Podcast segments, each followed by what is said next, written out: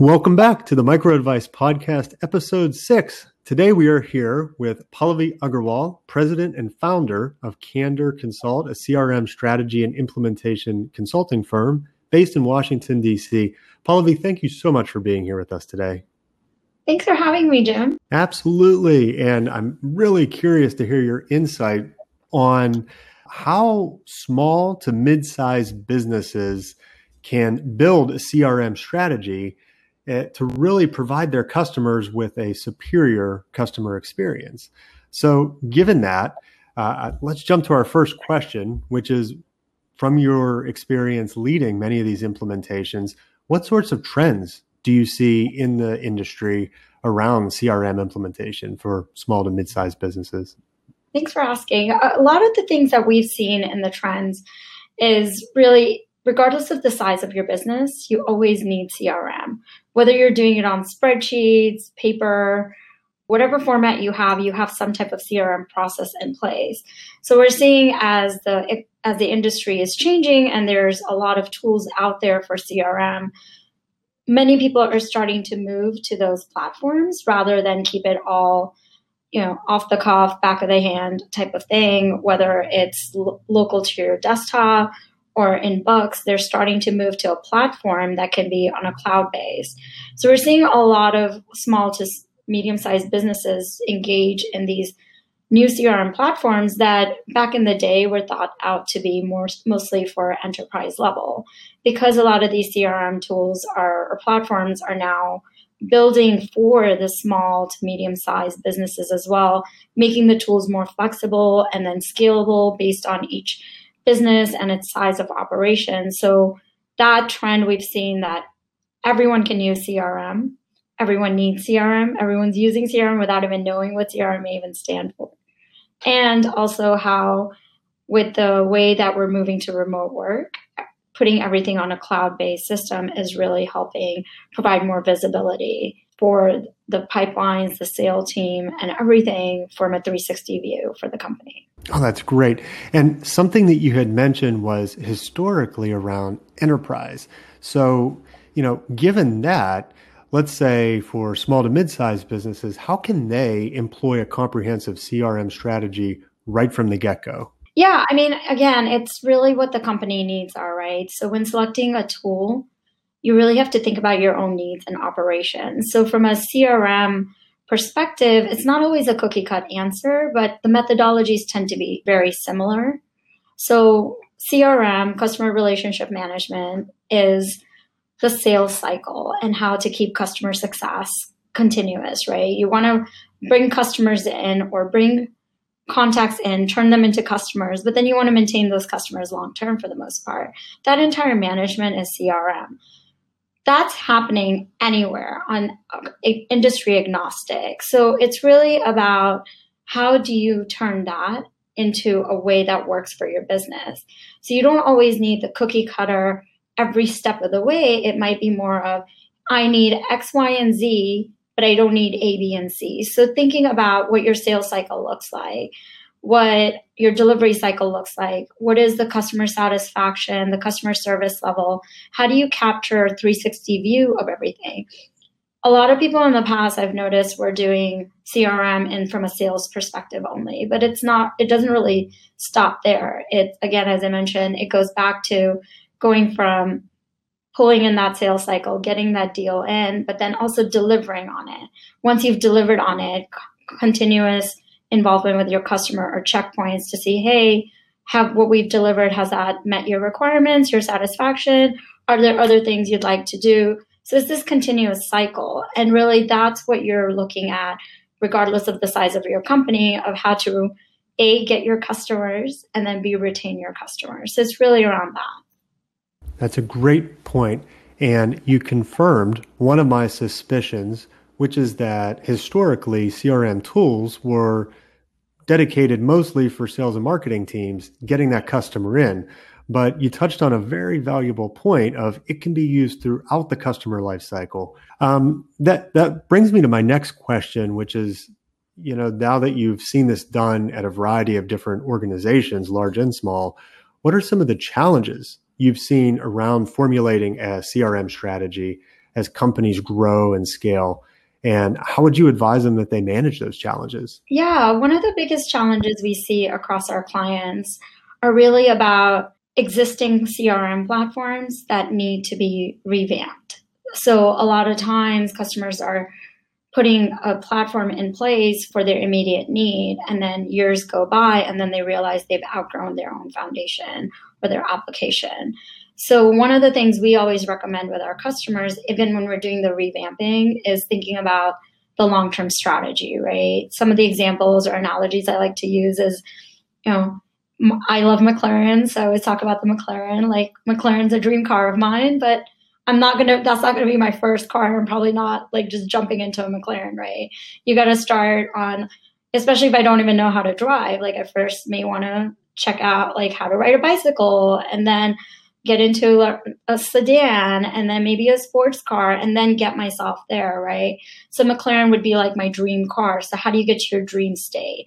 Another example I, I like to use with our clients is building a house. So when you're thinking about building a mansion, you may not have the resources, but you know one day you want that mansion. So then we talk about okay, if you want that mansion and you know you want that mansion, you feel like you're going to build your co- company to get you that mansion let's put that foundation in place now, right? Let's create a blueprint today for that mansion. We may not build that mansion, but let's keep that in mind. So it goes, it applies to building out your platform as well. A lot of the CRM tools are out of the box, but then they get customized for your needs. So as you're customizing it, think about like that long term approach of scalability. So I may want to only do X and Y today, but I know I need Z or I want to get to Z. So have those conversations early on in your discovery and your strategy process to ensure that even if I build X and Y today, Z is possible in the future, right? It's not that now I have to start from scratch and gut out X and Y or only keep a few pieces of X and Y and to, in order to get Z. So it's having that long-term approach, that holistic view of I may only, you know, we talked about different parts of CRM like sales, marketing, program delivery, customer satisfaction, all of that. Maybe right now you just want to focus on the sales part. But while you're working on the sales part, you also want to think about, okay, well, I know eventually I want to get into marketing and program delivery. So you want to kind of have those conversations at a high level to talk about your holistic approach and then build piece by piece. So that's really one of the strategies we recommend because a lot of the challenges we see is you've only built for that one piece and now you have to go back to the drawing board. So it ends up being more resources not even from a cost perspective but resources.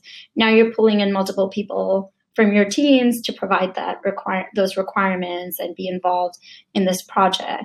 It also increases cost right? Because now you're going back you're undoing some of the work you had previously done to do more work in the future. So we always recommend like let's talk about that utopia and then scale it down. Like start with your MVP and then be able to go into okay, how do we get to the next phase? How do we get to next phase and move up? So a lot of people really want want to just get what they need right away and that's the end of the project, but usually you want to think about the entire approach and then break it out into your MVP and always make sure it aligns to a your operations but also your horizon.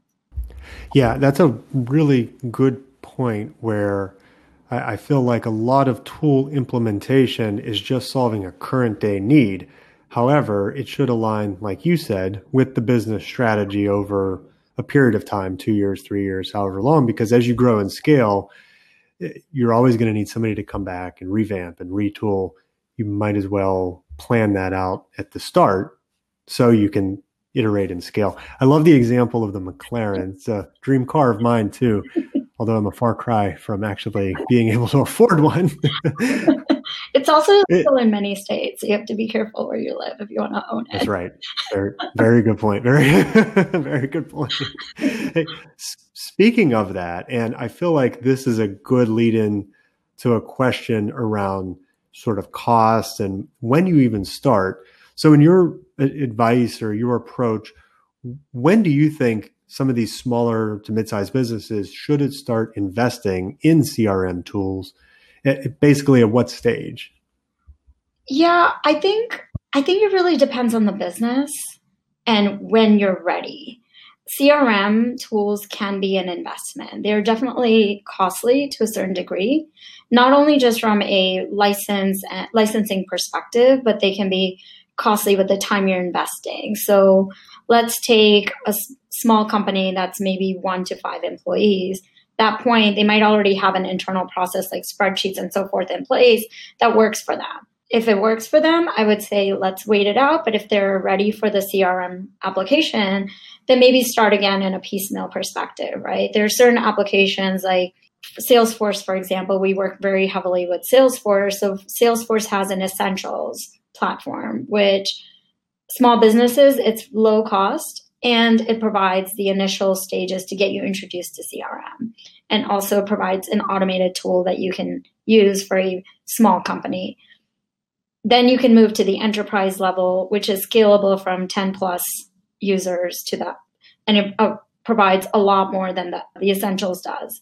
So, you know, there's definitely options out there, but it's really when you when you feel the need for it. So, for example, if you end up realizing that a lot of the time you're spending is digging through emails, trying to figure out where that contact is, then trying to have post-it notes to remind yourself, oh, I needed to contact this potential customer. I haven't talked to them in a while. Or I would love every time I close out a project, I'd love to have some sort of automation or have a process in place. When you start feeling the pains of everything being so manual when you're working off of spreadsheets or just your own approaches, and you start feeling that pain, that's usually when people transition to this to the platforms because now they want now they're finally at a level where digging through emails is getting too cumbersome so it'd be great to have a context list and have an account and then see your analytics around it, right? See what pipeline, see where your potential customers are and have automated reminders to say, oh, this customer is not ready right now, but they told us that they're looking to do this in Q4. So then I have an alert in my system that tells me to reach out to someone in near or in Q4. So little things like that, when you're ready for that automation, when you're ready to like streamline your processes, that's when I think you should really start looking into it. Sometimes I've seen the opposite, right? Where a, people start off with their company and then they want to, they get bogged down with too many tools in the beginning. And then they start putting their business across the tool versus putting the tools across their business. So you never want to work on fitting your business to a tool. You always want a tool to work for your business. So that's also something to keep in mind that you know, use it when you're ready. Use it when A, you have the time and resources, but B, you can think about that long-term vision of how you're really going to choose this tool and utilize it. And then C, like really as much, you know, take take as much off your plate as possible if a tool can can do it for you. That's that's really great advice, and I love the line in there around build the tool to help the business, not the other way around. Because I've seen so many different businesses where they keep acquiring these different tools and then it starts dictating the strategy exactly. and the operational facets of the you know of, of the long-term growth exactly. so and that's where in our discovery we usually tell our clients like our first first conversation is always like let's be tool agnostic for a second. Just let's mm-hmm. talk about the operations and the business needs and the why behind those needs before we talk about how the tool can work for you. Um, for the listening audience, if you have any questions for myself or for Pallavi, I will put our contact information in the details box below. Thank you again for listening, and thank you, Pallavi, for for being with us. Thanks for having me, Jim. This is fun. All right, have a good week, and we will see you soon. Take care.